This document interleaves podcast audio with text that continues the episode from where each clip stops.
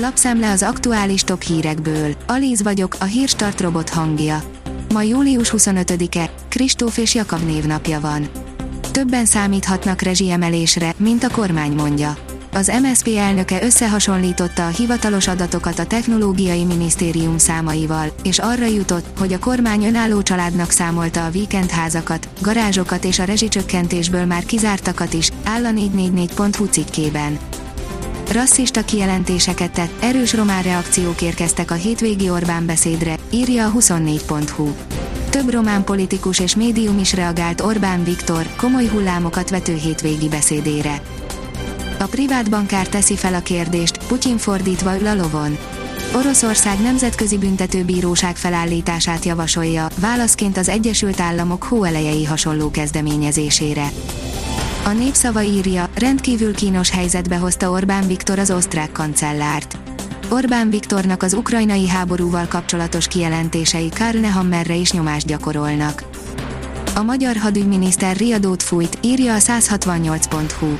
A haderőfejlesztés felgyorsításáról beszélt hétfőn Tatán, az MH25. Klapka György lövészdandár laktanyájában a honvédelmi miniszter. Nukleáris rakétákat szállító orosz tengeralattjárón jelent meg az inváziós jel.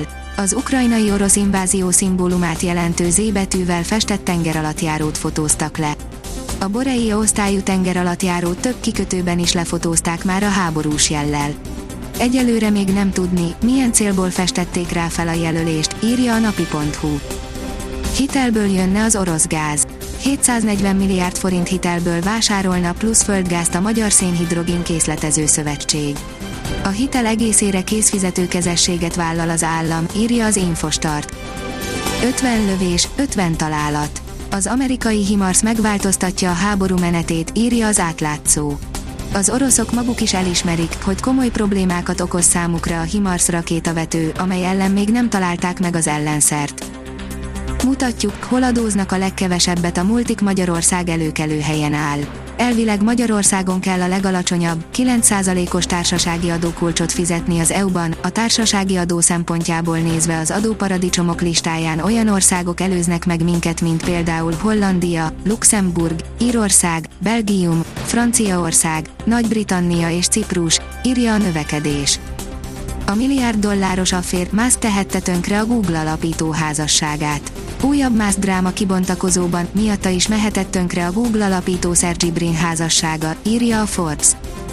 Nem lesz könnyebb a toborzás, ameddig a munkáltatók rossz irányba erőlködnek.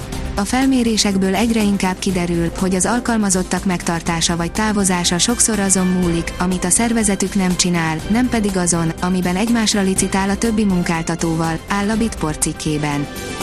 Az Eurosport oldalon olvasható, hogy Sancho szerint már most érezhető Ten Hag pozitív hatása a Manchester Unitednél. Jadon Sancho szerint a Manchester United teljesen más csapatnak tűnik az új menedzsernek, Erik Ten Hagnek köszönhetően.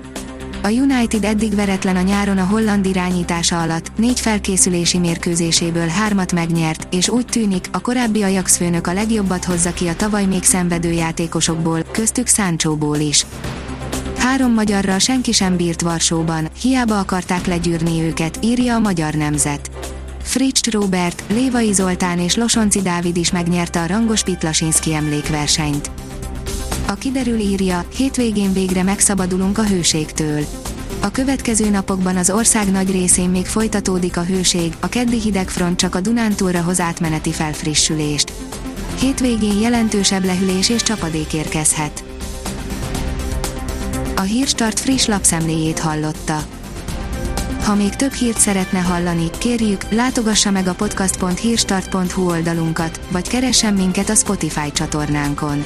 Az elhangzott hírek teljes terjedelemben elérhetőek weboldalunkon is. Ha weboldalunkon hallgat minket, az egyel korábbi adás lejátszása automatikusan elindul. Beállíthatja, hogy az összes korábbi adás, vagy csak az aktuális tematika hírei következzenek. Köszönjük, hogy minket hallgatott!